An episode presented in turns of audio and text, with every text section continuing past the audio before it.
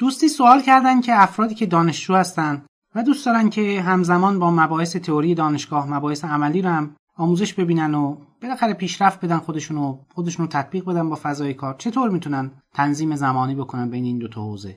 چون کارهای دانشگاه وقت می‌گیره اونم نیاز به وقت داره. چیکار بکنیم؟ ببینید اولا این دو تا کاره و شما انگار زندگی دو نفر دارید پیش می‌برید. واقعیت اینه که کسی که همچین هدفی داره از خیلی چیزها باید بگذره. البته یه راه این هست که دانشگاه اصلا خب چیه؟ ما می‌تونیم مثلا بذاریمش کنار. من اینو توصیه نمی‌کنم ولی خب بعضیا خیلی اصرار دارن روی این موضوع یا ادامه تحصیل رو نمیدن مثلا در هم حد لیسانس و اینا کار رو تمام می‌کنن یا اگه مثلا وارد شدن می‌بینن که دیگه نمیشه و اینا می‌ذارن کنار. من توصیه نمی‌کنم این رو چون دانشگاه هم چیزهایی داره برای یاد گرفتن و فقط هم همون بحث رایجش نیست. خیلی چیزها تو دانشگاه به دست میارید. که بیرون احتمالا به اون راحتی مهیا نباشه. بحث مفصلی این موضوع است. ولی فرض کنیم الان می‌خوایم بالاخره تو دانشگاهیم می‌خوایم این هر دو تا کار رو انجام بدیم. ببینید عرض کردم این انگار می‌خواد به جای دو نفر زندگی کنید. یه هفته شما هفت روزه یه روز تعطیل دارید دو روز تعطیل هم دارید. هر روز 24 ساعته که یک سوم اینو که میخوابید. یه یه ساعت دو ساعت هم بذاریم نهار و شام و استراحت وسط روز و خلاصه امور شخصی و اینا. یعنی ده ساعت. 14 ساعت از هر روز میمونه و واقعا روی جمعه هم باید حساب کنید. یعنی خیلی وقتا مجبورید از تفریحات بزنید از خیلی چیزها بزنید. این فداکاری رو انجام اگه بدید که هیچ نتیجه می‌گیرید. اگه ندید نمیشه. یعنی اتفاقا دو تا چیز نصفه به دست میارید می‌خواید دو تا کار با هم انجام بدید باید دو برابر تلاش بکنید. حالا بحثی که هست اینه. هفت روز هر روز 14 ساعت وقت دارید شما. 10 ساعتش که اونجوری رفت. و 98 ساعت میشه این. این 98 ساعت می‌تونید نصف نصفش کنید. خب. این خیلی بیرحمانه است تا این برنامه که به شما میگم. ولی 98 ساعت 100 ساعت. 50 ساعت برای کار دانشجوییتون می‌ذارید وقت 60 ساعت برای اون می‌ذارید. 40 ساعتش هم می‌ذارید برای اون یکی نمی‌رسید. اینطوری فکر نکنید که حتما باید کل این 100 ساعت رو میذاشتید رو این دوتا کار و نتیجه می‌گرفتید. یه مقدار خب بعضی جا هم دیگه باید اون عجله و شتاب رو بذارید کنار. خب 100 ساعت رو که نمی‌تونید همش رو شاید کار بکنید. همه این روحیه رو ندارن. خب مثلا برای خود من پیش اومده بعضی موقع می‌تونستم بعضی موقع نمی‌تونستم. نمیشه توصیه کرد که همیشه این 100 ساعت رو بذارید کنار. بالاخره تفریحی مسافرتی چیزی پیش میاد. به طور متوسط حساب کنید ببینید که 80 ساعت از این رو در طول هفته می‌تونید استفاده کنید. خب 60 ساعت رو بذارید برای درس و مشق 20 ساعت بمونه. اشکالی نداره. همون 20 ساعت رو همیشه وقت بذارید. خیلی بهتر از اینه که بشینید فکر کنید منتظر این باشید که حتما یه وقت قلمبه ای دستمون باشه که بعد ببینیم که آره مثلا الان شد شرایط فراهم شد. نه واقعیت اینه. شرایط لازم هیچ وقت فراهم نمیشن. خیلی وقت. هیچ امکاناتی کافی نیست. هیچ وقتی برامون کافی نیست. هیچ چیزی.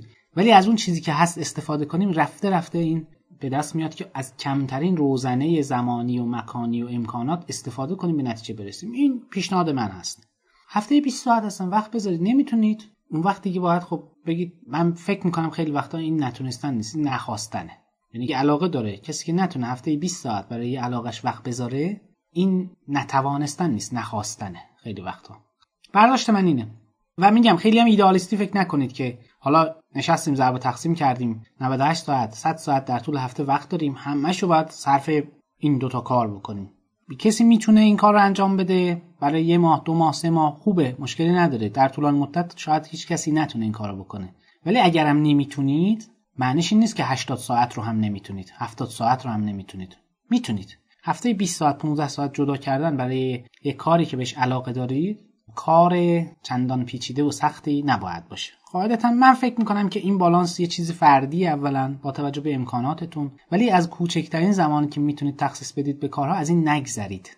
چون شما اینطوری حساب کنید سال 52 هفته است من در هر هفته هم 20 ساعت وقت بذارم هزار ساعت میشه این. هزار ساعت شما روی موضوعی وقت بذارید امکان نداره پیشرفت نکنید. هزار ساعت شما رو سنگ وقت بذارید شاید بتونید به حرفش بیارید.